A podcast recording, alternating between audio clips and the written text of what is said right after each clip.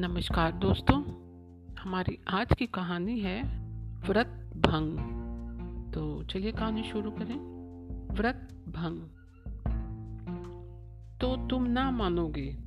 नहीं, अब हम लोगों के बीच इतनी बड़ी खाई है जो कदापि नहीं पड़ सकती। तो इतने दिनों का स्नेह? कुछ भी नहीं। उस दिन की बात आजीवन भुलाई नहीं जा सकती। नहीं भुलाई जा सकती, नंदन।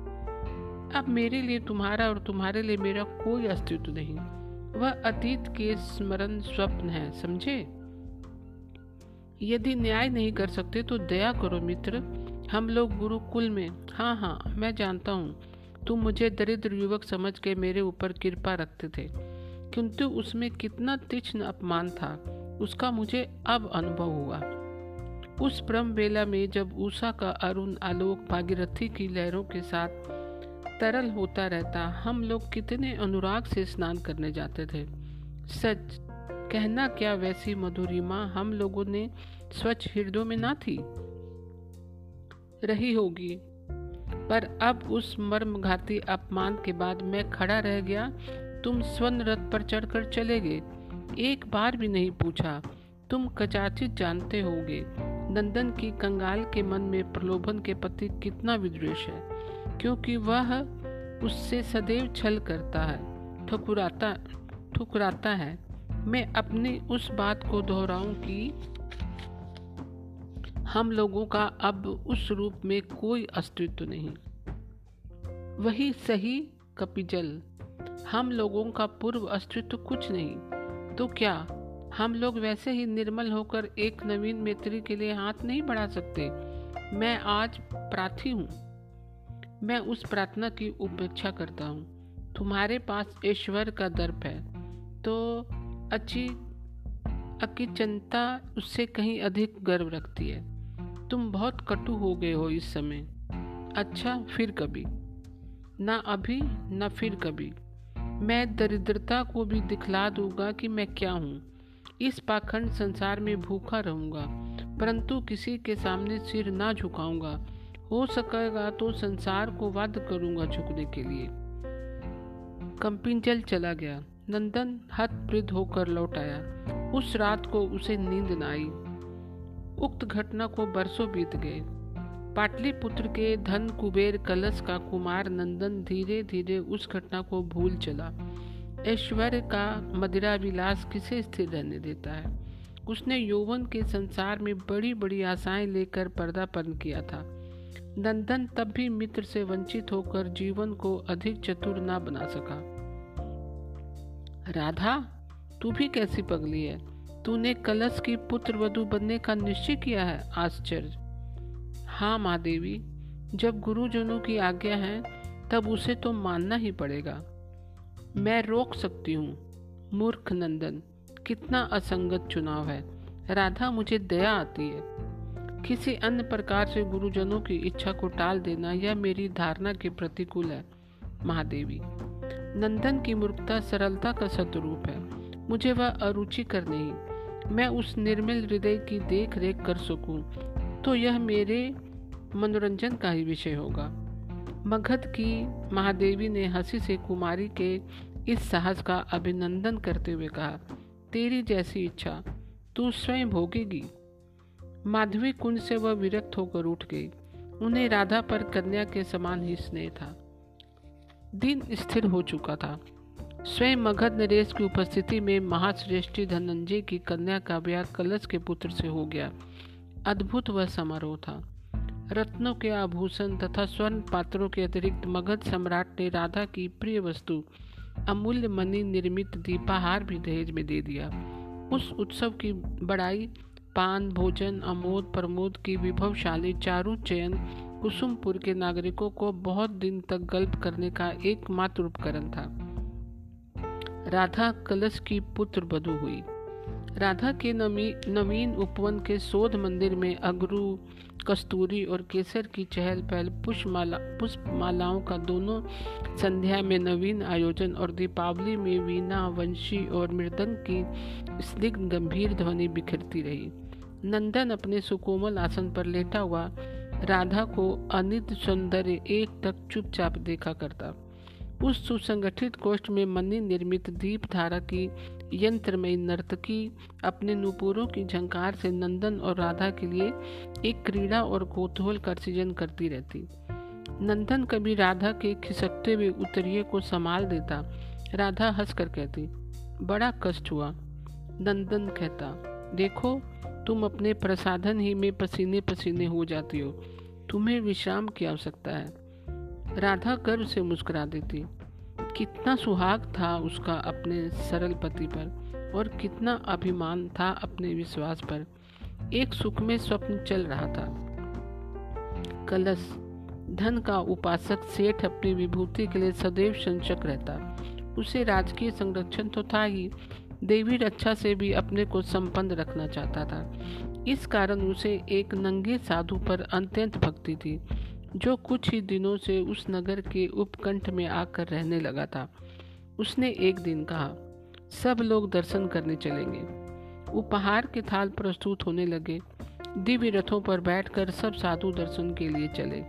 वह भगीरथी तट का एक कानन था, जहाँ कलश को बनवाया हुआ कुटीर था। सब लोग अनुचरणों के साथ रथ छोड़कर भक्तिपूर्ण हृदय से साधु के समीप पहुँचे। परंतु राधा ने जब दूर से ही देखा कि साधु नग्न है तो वह रथ की ओर लौट पड़ी। कलश ने उसे बुलाया, पर राधा ना आई। नंदन कभी राधा को देखता और कभी अपने पिता को। साधु खीलों के समान फूट पड़ा। दांत किटकिटा कर उसने कहा, यह तुम्हारी पुत्र वधु कुलक्षणा है कलश तुम इसे हटा दो, नहीं तो तुम्हारा नाश निश्चित है। नंदन दांतों तले जीव दबाकर धीरे से बोला, अरे, यह कपी जल अनागत भविष्य के लिए भयभीत कलश क्षुब्ध हो उठा। वह साधु की पूजा करके लौट आया। राधा अपने नवीन उपवन में उतरी। कलश ने पूछा, तुमने महापुरुष से क्यों इतना दुर्विनित व्यवहार किया? नहीं पिताजी, वह स्वयं दुर्विनित है। जो स्त्रियों को आते देख कर भी साधारण शिष्टाचार का पालन नहीं कर सकता, वह धार्मिक महात्मा तो कदापि नहीं। यह कह रही है वे एक सिद्ध पुरुष है। सिद्धि यदि इतनी अधम है, धर्म यदि इतना निर्लज है तो वह स्त्रियों के योग नहीं पिताजी। धर्म के रूप में कहीं आप भय की उपासना तो नहीं कर रहे? तू सचमुच कुलक्षणा है। इसे तो अंतर्यामी भगवान ही जान सकते हैं। मनुष्य इसके लिए अत्यंत क्षुद्र है पिताजी। आप उसे रोककर अत्यंत क्रोध से कलश ने कहा, तुझे इस घर में रहना, आ लक्ष्मी को बुलाना है। जा, मेरे भवन से निकल जा। नंदन सुन रहा था। काठ के पुतले के समान। वह इस विचार का अंत हो जाना तो चाहता था, पर क्या करे? यह उसकी समझ में न आया। राधा ने देखा उसका पति कुछ नहीं बोलता तो उसने गर्व से सिर उठाकर कहा मैं धन कुबेर की कृतदासी नहीं हूँ। मेरे गृहत्व का अधिकार केवल मेरा पद संकलन ही छीन सकता है। मुझे विश्वास है मैं अपने आचरण से अब तक इस पद की स्वामिनी हूँ। कोई भी मुझे इससे वंचित नहीं कर सकता। आश्चर्य से देखा नंदन ने और हतप्रद होकर सुना कलश ने दोनों उपवन से बाहर चले गए। वह उपवन सबसे परित्यक्त और उपेक्षणीय बन, बन गया। भीतर बैठी हुई राधा ने सब देखा। नंदन के पिता का अनुकरण किया। वह धीरे धीरे राधा को भूल चला, परंतु नए ब्याह का नाम लेते ही चौंक पड़ता। उसके मन में धन की और से वितृष्णा जगी। ऐश्वर्य का यांत्रिक शासन जीवन को निरस बनाने लगा।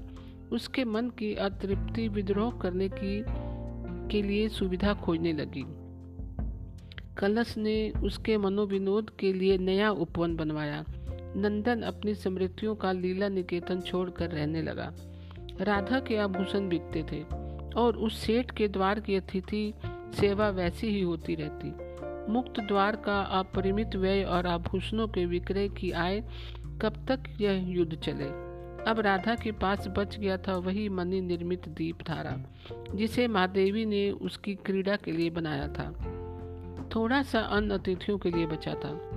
राधा दो दिन से उपवास कर रही थी। दासी ने कहा, स्वामिनी, यह कैसे हो सकता है कि आपके सेवक बिना आपके भोजन किए अन्न ग्रहण करें? राधा ने कहा तो आज यह मनी दीप बिकेगा। दासी उसे उठा लाई।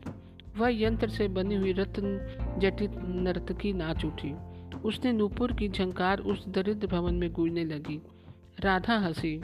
उसने कहा मनुष्य जीवन में इतनी नियम, नियमाकुलता यदि होती, स्नेह से चूम कर उसे बेचने के लिए अनुचरण को दे दिया। पुण्य में पहुँचते ही दीपधार बड़े बड़े रत्न वनिकों की दृष्टि का एक कोतूहल बन गया। उस चूड़ामणि का दिव्य आलोक सभी की आँखों में चकाचौंध उत्पन्न कर देता था। मूल्य की बोली बढ़ने लगी।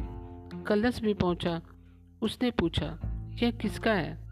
अनुचरण ने उत्तर दिया मेरी स्वामिनी सौभाग्यवती श्रीमती राधा देवी का।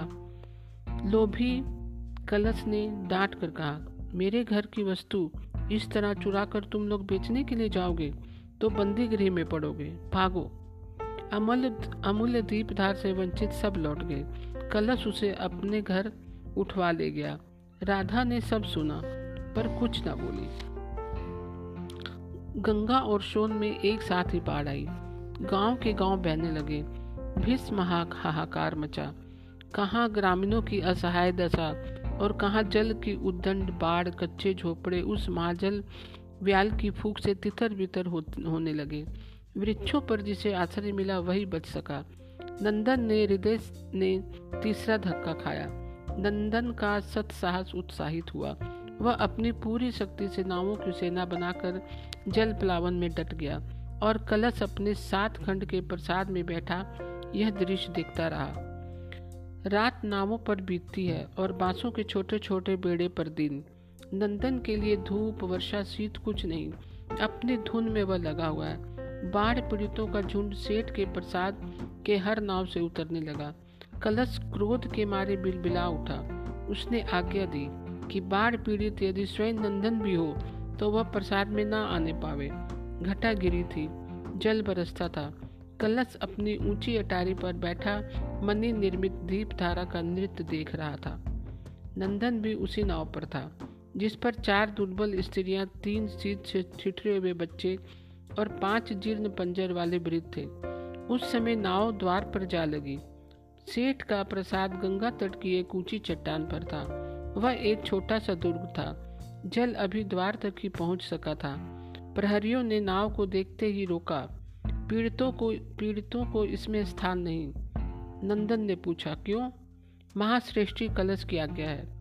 नंदन ने एक क्रोध से उस प्रसाद की ओर देखा और माझी को नाव लौटाने की आज्ञा दी। मांझी ने पूछा, कहाँ ले चले?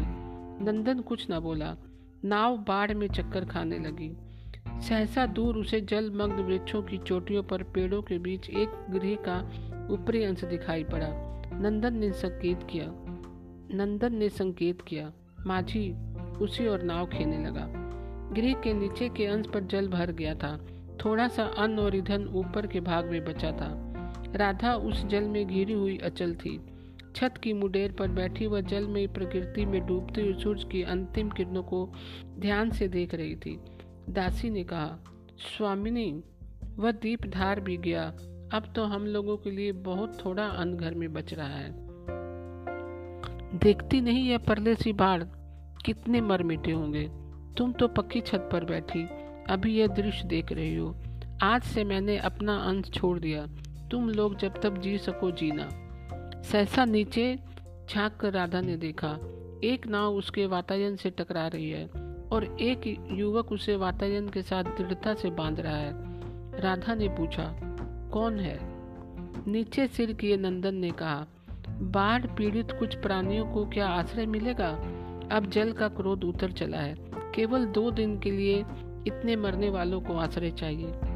ठहरिए, सीढ़ी लटकाई जाती है। राधा और दासी तथा अनुचरण ने मिलकर सीढ़ी लगाई। नंदन विवर्ण मुख एक एक को पीठ पर लाद कर ऊपर पहुँचाने लगा। जब सब ऊपर आ गए तो राधा ने कहा, और तो कुछ नहीं केवल द्विदलों का जूस इन लोगों के लिए है। ले आऊँ। नंदन ने सिर उठाकर कहा, राधा। वह बोल उठा, राधा, तुम यही हो? हाँ स्वामी, मैं अपने घर में ही। हूँ गृहिणी का कर्तव्य पालन कर रही हूँ। पर मैं गृहस्थ गृहस्थ का कर्तव्य पालन ना कर सका। राधा, पहले मुझे क्षमा करो। स्वामी, यह अपराध मुझसे ना होगा। उठिए, आज आपकी कर्मण्यता ने मेरा ललाट उज्जवल हो रहा है। इतना साहस कहाँ छिपा था नाथ? दोनों प्रसन्न होकर कर्तव्य में लगे। यथा संभव उन दुखियों की सेवा होने लगी।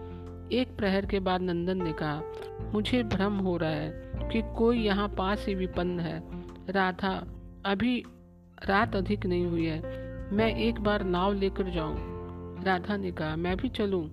नंदन ने कहा, गृहिणी का काम करो राधा। कर्तव्य कठोर होता है। भाव प्रधान नहीं। नंदन एक माझी को लेकर चला गया और राधा दीपक जलाकर मुड़ेड़ पर बैठी थी। दासी और दास पीड़ितों की सेवा में लगे थे। बादल खुल गए थे।